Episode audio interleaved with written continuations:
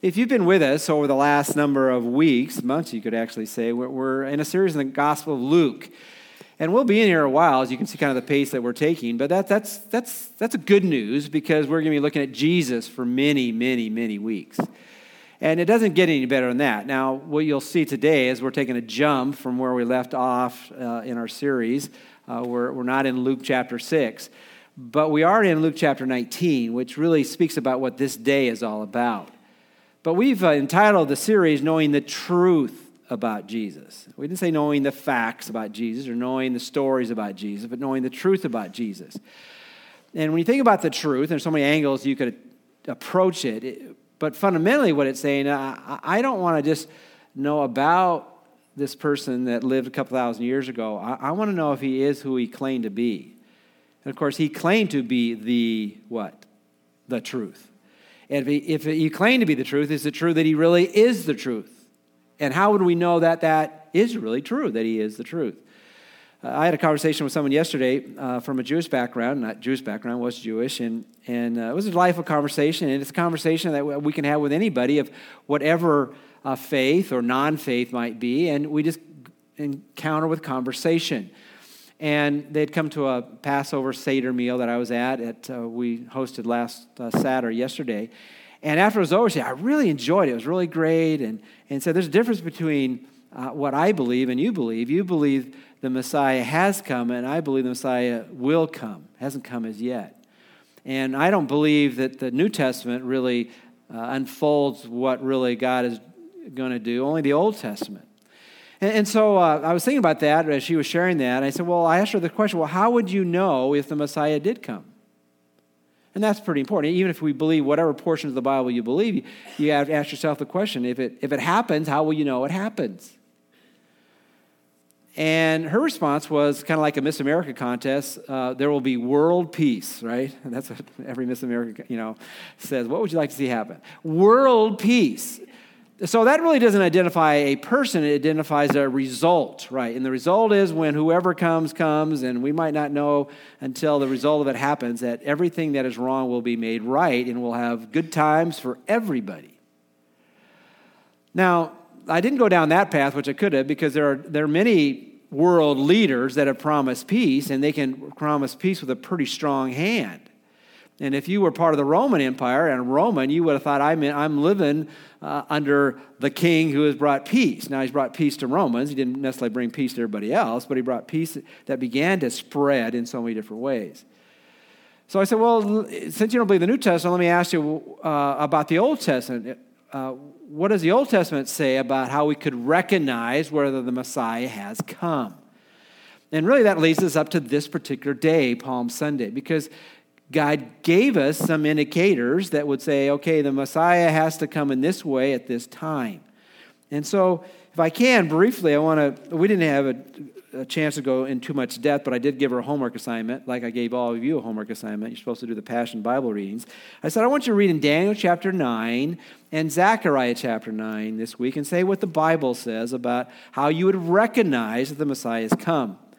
Now, what she said, which I thought was was, um, I don't know if correct is the right word I want to use, which was um, a interesting statement. She said, well, the problem when people go to the Bible is that it's all up to a person's interpretation. You ever heard that? Well, you interpret the Bible one way, and other people interpret the, uh, the Bible the other way. So why we why should we spend any time really looking at it? Well, she didn't say that, but it said everybody can come up with their own conclusions.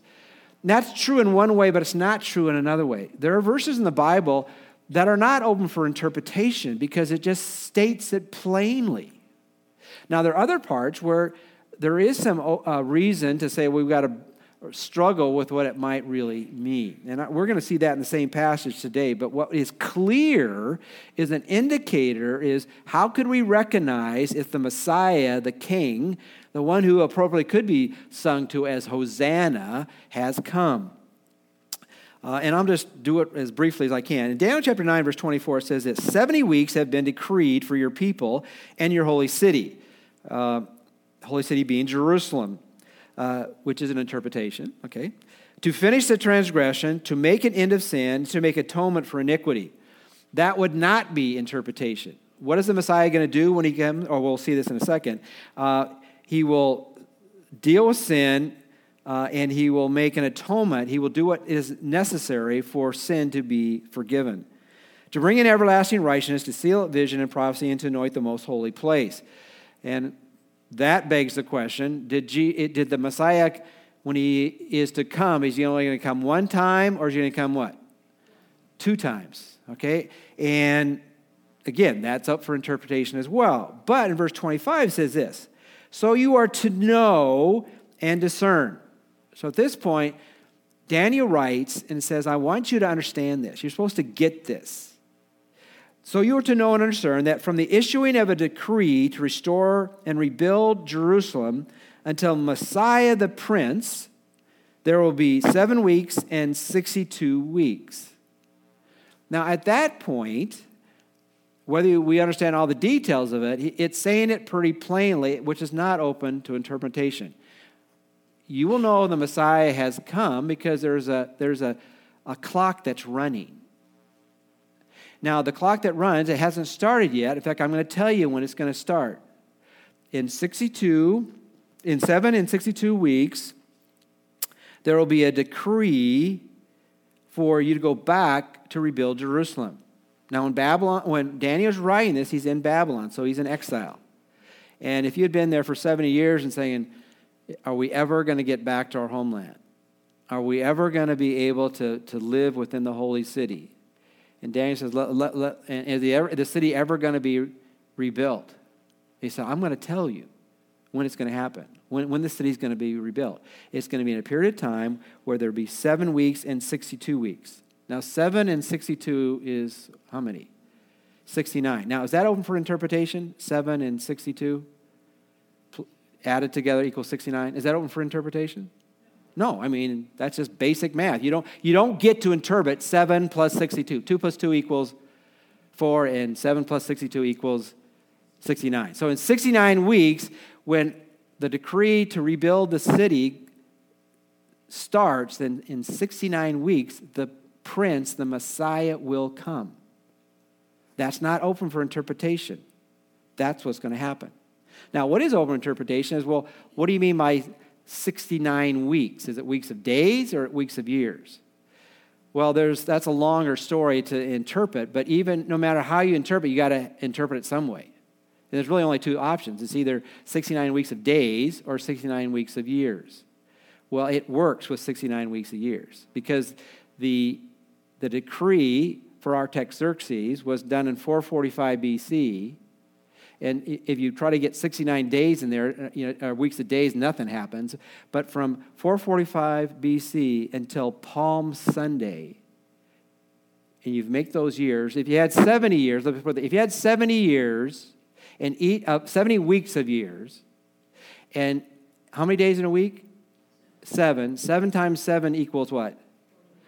490 but 7 times 70. I, did, I said 7 times 7, but 7 times 70 is 490. Now, is there any place for interpretation for 7 times 70 equals 490?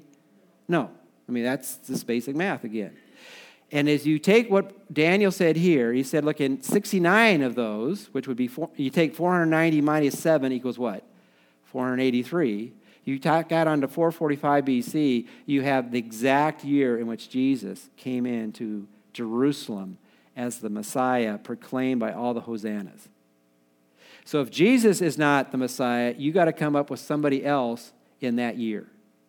And some who've done the math, they think can get it down to the exact day that Palm Sunday uh, occurred. Does that make sense? So, one reasons we would say that we believe that Jesus is the Messiah from the Old Testament is that God put a, a, a time clock on it that would be marked on a certain day when the decree to go back to rebuild Jerusalem, which was in 445 BC by Artaxerxes, and you count 483 years until the time of when Jesus came in, it's the exact year in which he came in, proclaimed as the Messiah to the holy city. Turning, well, turn your Bibles or listen as I turn to Zechariah chapter 9. And this is in a familiar part of the, of the account of Jesus on Palm Sunday. In Zechariah chapter 9, verse 9, we have this Rejoice greatly, O daughter of Zion. uh, Shout in triumph, O daughter of Jerusalem. Behold, your king is coming to you. And so they, they saw the, Messiah, the, the Messiah, and that is true. We just believe it's the second coming of the Messiah that will cause world peace. And if someone is able to be the instrument by which world peace happens, he's going to have to be a ruler, right? He's going to have to be the king. Well, how is this king going to show up? O daughter of Jerusalem, behold, your king is coming to you. He is just and endowed with salvation. And how will he come? Humble and mounted on a donkey, even on a colt, the foal of a donkey. Now, she didn't really know any of these two passages, which is fine. But I said, look him up and tell me, would that be an indicator of when your Messiah comes, he needs to come in this way? That he's going to come on a donkey, humble, and coming into that special place.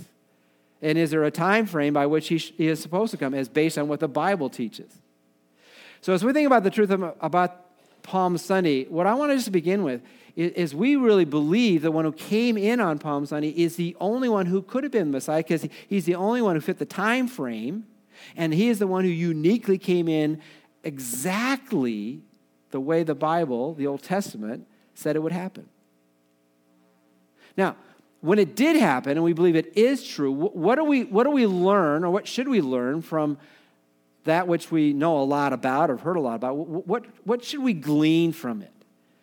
Well, I want to put it as simply as possible, and then I want to kind of complicate it a little bit. But uh, I want to say simply this. What we learn about Palm Sunday is, is you, you see everyone experiencing it in such demonstrative ways. Uh, I would say th- here are two truths to hang your, hang your thoughts on this, this morning. It was a good day for some, and it was a bad days, bad day for many. It was a good day for some, and it was a bad day for many. And, really, that's really the, the, the story of all the Bible. Some people get it, and some people don't.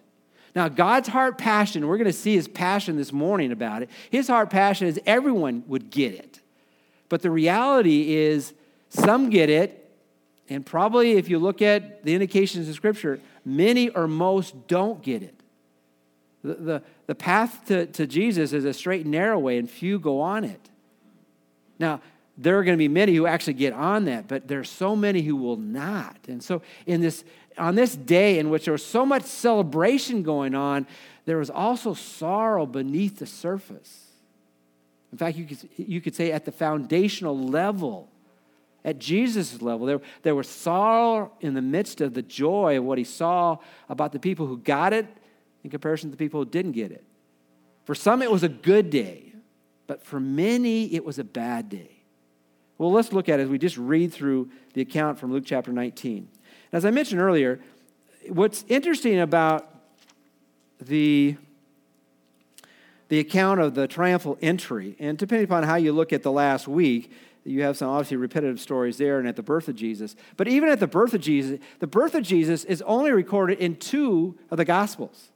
You know, we make a big deal about Christmas, probably as much as anything else. We like all the colors and we like all the, all the, the fanfare in the home and all the gifts exchange and things like that. But it's only recorded in two of the Gospel accounts. Obviously, the crucifixion of Jesus is in all four. But as you look at the, the things that Jesus did, really only one miracle is repeated in four Gospels. That's the feeding of the 5,000. And when you think about this particular event, Jesus coming in into the, the holy city, Jerusalem, it is in all four Gospels. Now, if God says it once, that's important. If He says it four times, you better know that's going to be on the test.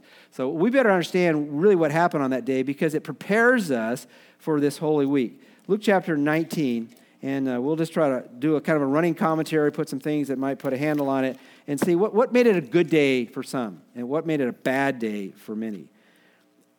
Luke chapter 19, verse 28. And he, this is in reference to Jesus, had said these things, after he had said these things, he was going on ahead, going up to Jerusalem. So Jesus was still the teacher everywhere he went, he was teaching. He had had a, a, a, rather long trek in terms of what he was doing. For those of you who like to hike, he had been in Jericho and was going up to, to uh, Mount of Olives, which is going to be about a 3,500 foot climb. He was going to take a stop a little bit in Bethany and Bethphage, which is about two miles out of Jerusalem. And um, the trek from Jericho to um, Jerusalem area was about uh, 15 miles. So if you walk pretty fast, you can do it about seven or eight hours. So he, he, was, he was making his climb. And in the midst of not only teaching, he was also doing the miraculous. He had just healed two blind men, he had rescued the chief tackler, uh, this little man named Zacchaeus, and brought salvation to his home, and, and things were happening. Pe- people were gathering. In fact, he, he took a stop in Bethany, which where, is where Lazarus, Mary, and Martha live. And as he was with them, the other accounts of the, of the triumphal entry in Jerusalem, uh, they make comment this way that, that many came to see Jesus, but not only to see Jesus, but to see Lazarus.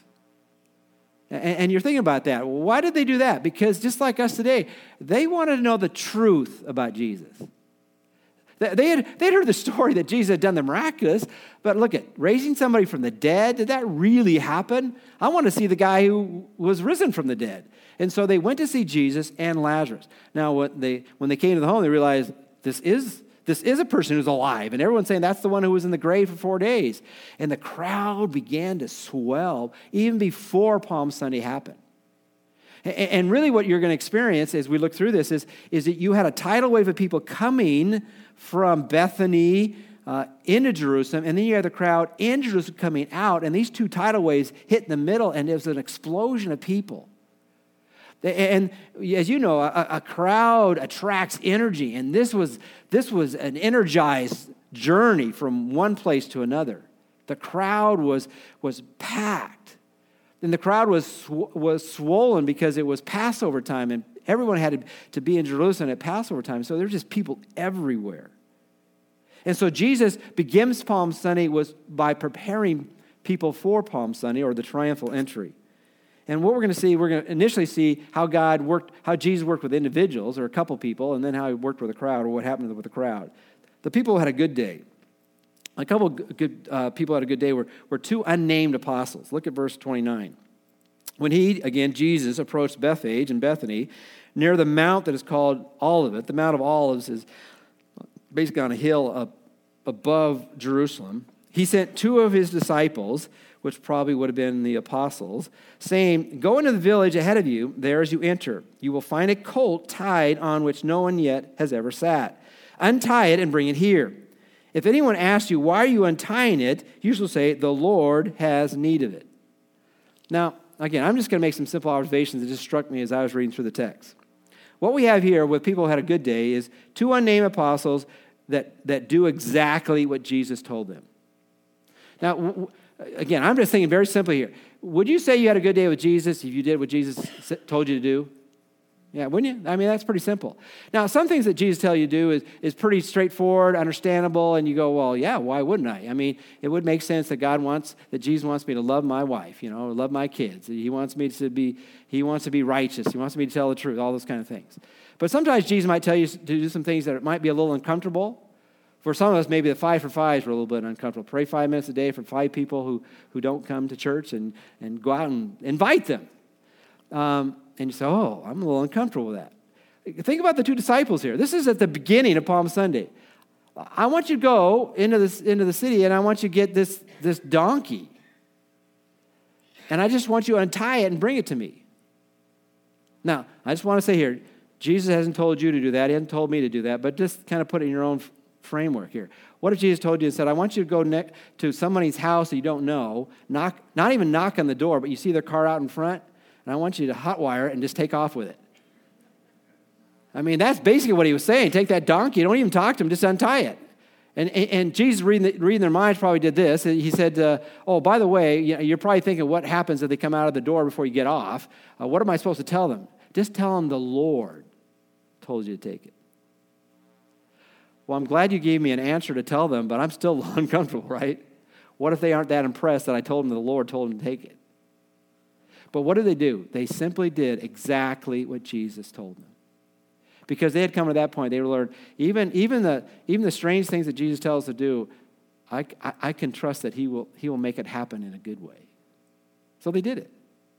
But you can look at the other side of that equation. I, I, this is how my mind works. Well, how about if I was the person in the room seeing someone take my car? You know, what, what, what would I do? It's my donkey, but what, what, would I, what would I do? Well, these people are unnamed as well. The, the unnamed people that, that were in that home when they took the, the, the donkey. Verse, uh, verse 33. And as they were untying the colt, its, honors, its owner said to them, Why are you untying the colt? Again, I don't know how, in what tone of voice they said it, but uh, what, what tone of voice would you say if someone was taken off of your car, right? what are you doing taking my donkey? And, and the response was very simple. They said, The Lord has need of it. Now, again, this is interpretation here. This is not, this is not, this is exactly what it says, though I think this is what it means. Is, and people have different opinions here, but uh, some have said he, he arranged this all ahead of time. And that's quite possible. Uh, or what could have happened is that these people in that home, known sovereignly by Jesus, knew of him, maybe had come to the point where they were trusting in him, and, and could recognize the apostles, the ones who were always with him, and when they saw them out in their driveway taking their donkey and asked them, What are you doing with my donkey? And they said, Well, the Lord has told us. They immediately re- realized, okay, th- this is not just two people taking off with my property. This is the Lord that wants what I have. And so I would say, as they look back, and I, am so glad I didn't, I didn't get upset. I, am so glad I didn't have a fight, or I'm glad, so glad I didn't say no, because I did something really simple on that day unknown people give what they have when they know it's for the Lord. Now, you can look at this if, if we want to kind of devotionalize it. When we think about our own lives of walking with Jesus, are we, are we quick to do what he tells us to do? And then, secondly, are we willing to give what we have to him? I, I don't preach or teach a lot about giving, probably should do a lot more. But that's, uh, that's a blessing. Can you look back at this? I'm sure they were so excited. That's, that's my donkey that Jesus on. Can you, can you imagine that? They, they probably, when that donkey came home, they probably put it inside the house rather than outside the house. You know, Jesus sat on that donkey. They're saying, I'm so glad they came to my house to get my donkey. The privilege of giving what they have. That's why we give to the Lord. It's not because God's broke or the church is broke. It's because we give to the Lord and then we can dispense those resources to other people and, to, and preach the gospel to other people. They had a good day because they simply did what what Jesus told them to do. And, they, and then they realized that they could give what they had because it was the Lord who wanted it. But those are the individuals. Let's look at the crowds for a moment, okay? This is the probably the familiar part of Palm Sunday. Um, verse 35, they, they brought it to Jesus and they, they threw their coats on the, on the colt and, and put Jesus on it. And as he was going, they were spreading their coats on the, on the road. And, and now the they, it's not just these two unnamed apostles or these two unknown uh, people who gave up the donkey. Now it's the crowds. And, and as, as we look at that, there are other places where it, it talks about not only did they put their coats on the ground, but it, even as we have seen this morning, they began to put palm branches on the ground as well. well and they began to wave them. And, and what was that act doing? Well, you could put it this way the crowd began to honor Jesus as royalty or as, as a king and as Messiah. Uh, one, they just, they just recognize this is the one who is fulfilling the timetable. This is the one who is fulfilling the prophecy that he would come in as a king, humble and mounted on a lowly donkey. And they, they began to put the pieces together. And even if they didn't, and in fact, there's some indication they didn't put all these pieces together, they were just, they were just amazed at what Jesus had done. It says in, uh, you can look this up later or you want to put in your outline. John chapter 12, verse 16 says that even the disciples didn't, didn't get it until after he was glorified, until after Easter. But there was something about Jesus that said, he, he is like no one other. And maybe he can be the one who will bring peace in her life. So they threw down their coats. Now, I don't know about you, but I have never thrown down a coat, you know, for someone to step on. I know, is it Sir Walter Scott did that for someone coming across a a puddle. But you know, I, you know, I, have, I haven't thrown down coats in front of people walking. But they, all of them did. But why do they do that? Because it was a symbol seeing him as royally as king, is I'm willing to be under your feet, to be under your authority. And when you have kings, you have subjects to the king, and they're saying, I'm putting down my coat because I'm underneath you at this time. That why did they wave the palm branches or throw the palm branches on the ground? Because it was a symbol. I realize you have the power to rescue us and deliver us. It was a celebration of joy. A few hundred years ago, the Maccabees had, had a revolt against uh, the, the, the, Greeks and, and they had recaptured the city of Jerusalem. And when they reminted coins, they put palm branches on it because it reminded them of the celebration by God's hand to be rescued from those who had put them under their authority. And now they had recaptured the city that they so loved. And so they began proclaiming him as, as royalty, as king and Messiah. This was a good day for those who got it. We can't look into their heart, and we're going to see in a moment whether it was, it was true joy or a false joy, or true faith or a false faith. But they were, they were proclaiming the good news. It goes on, and we have heard this sung already this morning. But we have. Uh, after they, they began put the coats and others, other the, the gospel accounts put down the palm branches. Verse 37 As soon as he was approaching near the descent of the Mount of Olives, the whole crowd of the disciples began to praise God joyfully with a loud voice for all the miracles which they had seen, shouting, Blessed is the King who comes in the name of the Lord, peace in heaven and glory in the highest. They, and so they, they caught the moment, at least in their enthusiasm, and they began to to proclaim out in a loud and joyful praise of Jesus for what he has done. They, they were amazing. They probably recounting in their own mind the most recent miracles of Jesus, healing the two blind men. Now, we know in the Old Testament that God did a lot of miraculous things. I mean, God has power both in the Old Testament and New Testament. What's interesting, as far as I can remember, there was never a time in the Old Testament where, where God brought sight to the blind. That was one miracle he chose not to do in the Old Testament.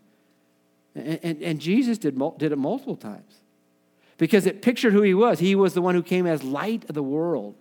And they were amazed by that and began to, to proclaim, Save us, save us now. You are the one who can bring peace, world peace. And they began to praise him in such powerful ways. It was a good day on Palm Sunday for some. They, they, were, they were gathering and giving praise, and they were gathering and honoring him. But the truth is, Jesus knew their hearts. And it's not in this account, but in, in John, it says that Jesus did the miraculous. They, they did this because they remembered his miracles. But Jesus did miracles so that people can, would be convinced that it is true that he was the Son of God. John chapter 20, uh, 30 and 31. He did many signs uh, even more than have been recorded, so that people might believe that he is the Christ, the Son of the living God, and that in believing in him you might have life in his name. But there are other times, in, in the Gospel of John particularly, where, where Jesus would do the miraculous, and it would say that many believed in him. Many began to follow him, which is the word disciple.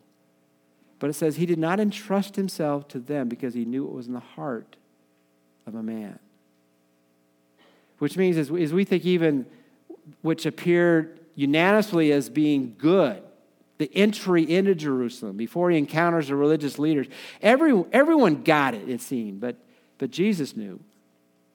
Jesus knew that some did not believe from the heart. They were just looking for a, a way out of their physical issues. And, and they didn't really want to deal with their issues of their heart. It was a good day for many. And you could see that in the, in the apostles trusting and simply saying, I'll do what you tell me to do, though. It doesn't make sense to me, taking, taking someone's donkey without even asking them. It was showing the unknown people who came out, What are you doing? And they realized, Oh, it's the Lord who wants it. Oh, if the Lord wants it, that trumps everything. The crowd began to honor him with demonstrative ways with their coats and palm branches, that he is royalty, he's the Messiah. And then with loud and joyful praise. They see as him as the one who, who might be able to bring them peace. That was a good day. That was a good day for some. But the reality, and we'll go through this quickly, the reality was it was a, it was a bad day for many. Uh, let's look at just these last seven or eight verses. Verse 29, he says, Some of the Pharisees in the crowd said to him, Teacher, rebuke your disciples. But Jesus answered, I tell you, if these become silent, the stones will cry out. Now, I guess you could say that if anyone, if anyone wanted to be a, you know, a party pooper, it was the Pharisees, you know. Oh my, you know, everyone's having a great time, everyone's singing, everyone's uh, proclaiming you as the, the answer to all life's problems. And I want you, you gotta, you gotta shut them up. You gotta tell them all to be quiet. And the reason they, they went to Jesus, do they realized they didn't have the power, even though they were the religious leaders. And they'd even threatened, we know this from the Gospel of John, that if anyone followed Jesus, they could be excommunicated from the synagogue. But that did not, that, could, that did not control the crowd, and they were losing their power. And so they tell Jesus, You can't do this. Is, in a sense, they're saying, This is blasphemy. And Jesus said, If they, if they be quiet, these stones will cry out the truth about who I am. And so, do we learn from this? Well, the people that had a bad day, this, the religious leaders despise and criticize Jesus for what they see and hear. And sometimes that's how we become sometimes. We become the, the critics of what God does or doesn't do. Isn't that true? There's all kinds of things I wish God would do that He doesn't do, but I, am not God, and I'm, this whole universe is glad that I'm not. But he, he has His timetable, and He will do things according to His plan. And they, of course, rejected Him as who He is. But then it goes on, and we see another group of people that Jesus begins to, to respond to. Verse 41 When he approached Jerusalem, this is Jesus again, he saw the city and he, and he wept over it. Now, again, Palm Sunday, when I normally think about Palm Sunday, and there's nothing wrong with thinking this way about Palm, it's a, it's a time of great joy and celebration, loud and joyful praise, demonstrative worship to honor God by putting on your, your clothes. And they didn't have too many garments. This, this was not an extra piece of, of, of clothing in your, in, your, in your closet that you don't want to wear, and so you throw it down. They only had one garment. So they had to pick up what that, that donkey went over. But on Palm Sunday, it was also a day in which people caused Jesus to weep. Now, the favorite Bible verse of everyone who memorizes Scripture is in John chapter 11, and it's Jesus what? Wept. That's an easy one to remember, right? You know, there's a, there's a, the Greek language is kind of a colorful language and has all kinds of nuances. When Jesus wept in, in John chapter 11, which is the account of Lazarus being um, uh, lo- uh, dying and then being put in a grave, and then Jesus comes late in, in accordance to the the minds of Mary and Martha, and he, sees all the sorrow of, of people losing a loved one, which, which does bring sorrow. It says he wept, and it really it's a word to mean he wept quietly. But when he looked over Jerusalem, it says he agonized in his, weep, in his weeping. It was, it was demonstrative sobbing. It was almost uncontrolled grief and sorrow. Because as sorrowful as the death of someone we care about, and our family's gone through that recently, the, the greatest sorrow is not someone ending their life physically, but ending their life eternally. Spiritually being forever from the presence of God. And this is what he saw when he saw the city. He says, he, he wept over it, saying, If you had known in this day, again, we're talking about this day, this is a bad day for, for many. Even you, the things which make for peace. What seems to me to apply this is uh, you're proclaiming is the, is the one who is the peacemaker, but you don't know what's going to have to happen for peace to occur.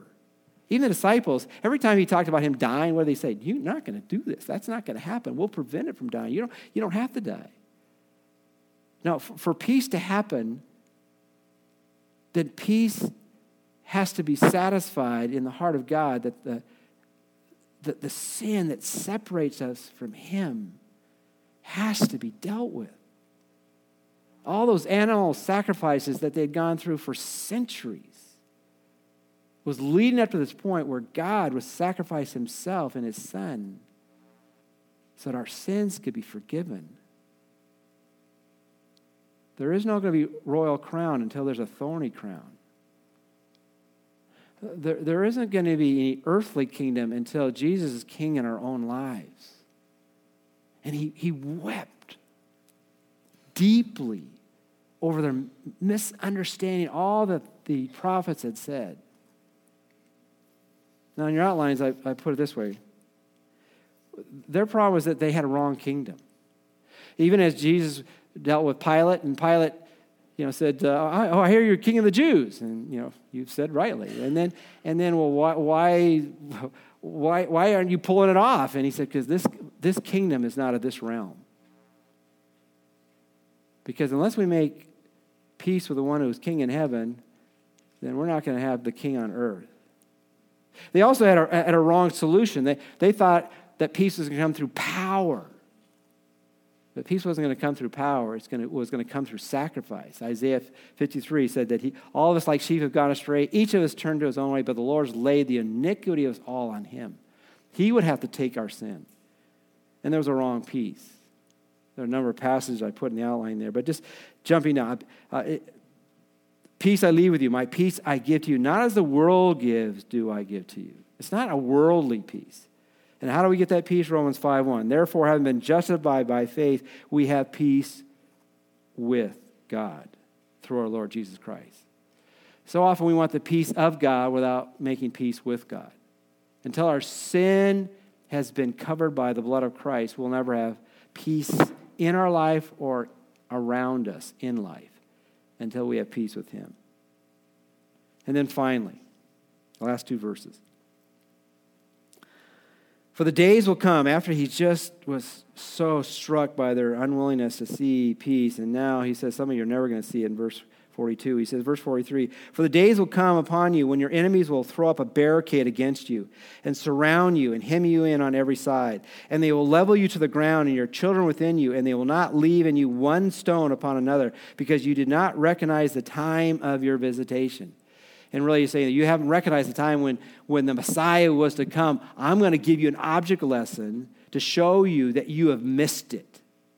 On this day in which you have proclaimed me as the Messiah, you have proclaimed me as a wrong Messiah because of a wrong kingdom, you have a wrong peace, you have a wrong solution. And what's going to happen just four decades approximately from this point in which Jesus was in Jerusalem? Titus of Rome would surround Jerusalem. And for 143 days, he would put the city at siege. They would consume all of their physical resources. They would begin to starve to death. And 600,000 Jews were to die during the siege of Rome. And then thousands upon thousands were in prison. And this beautiful city that they saw as the city of Zion, the holy city, would be destroyed. And it was God's object lesson to say, look it. This is not just missing some obscure question on the test. You need desperately know who is the Messiah and what the Messiah was to do so that your sins could be forgiven.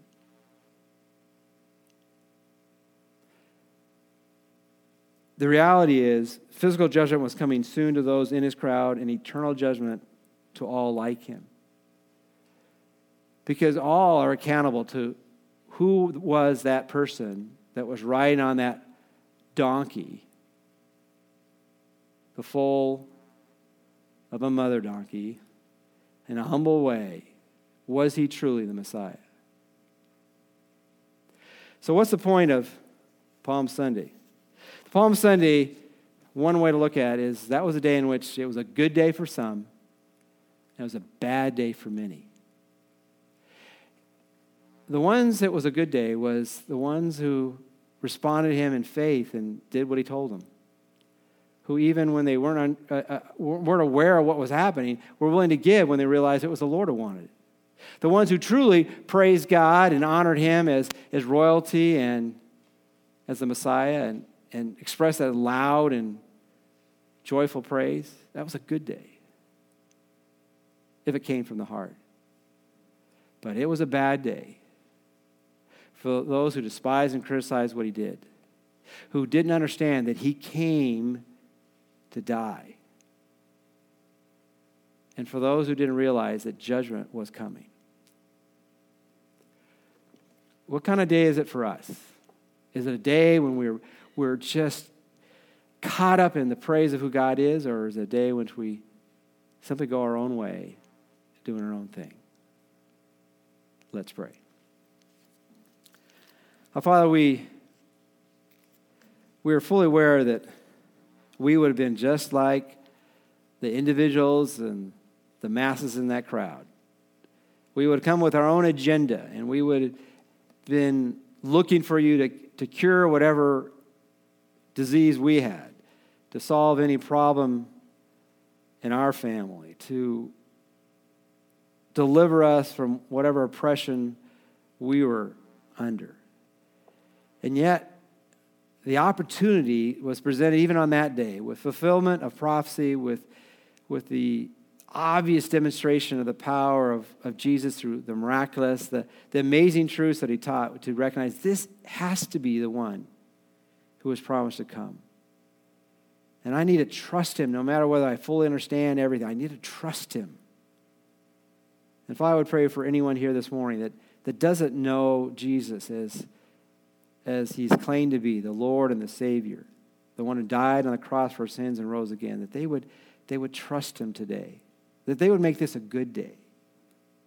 And Father, we would, we would pray the rest of our days that we would, we would help anyone who's having a bad day to find out who, who is the one that can deliver them from what makes everything senseless without a purpose and a plan that, that God has.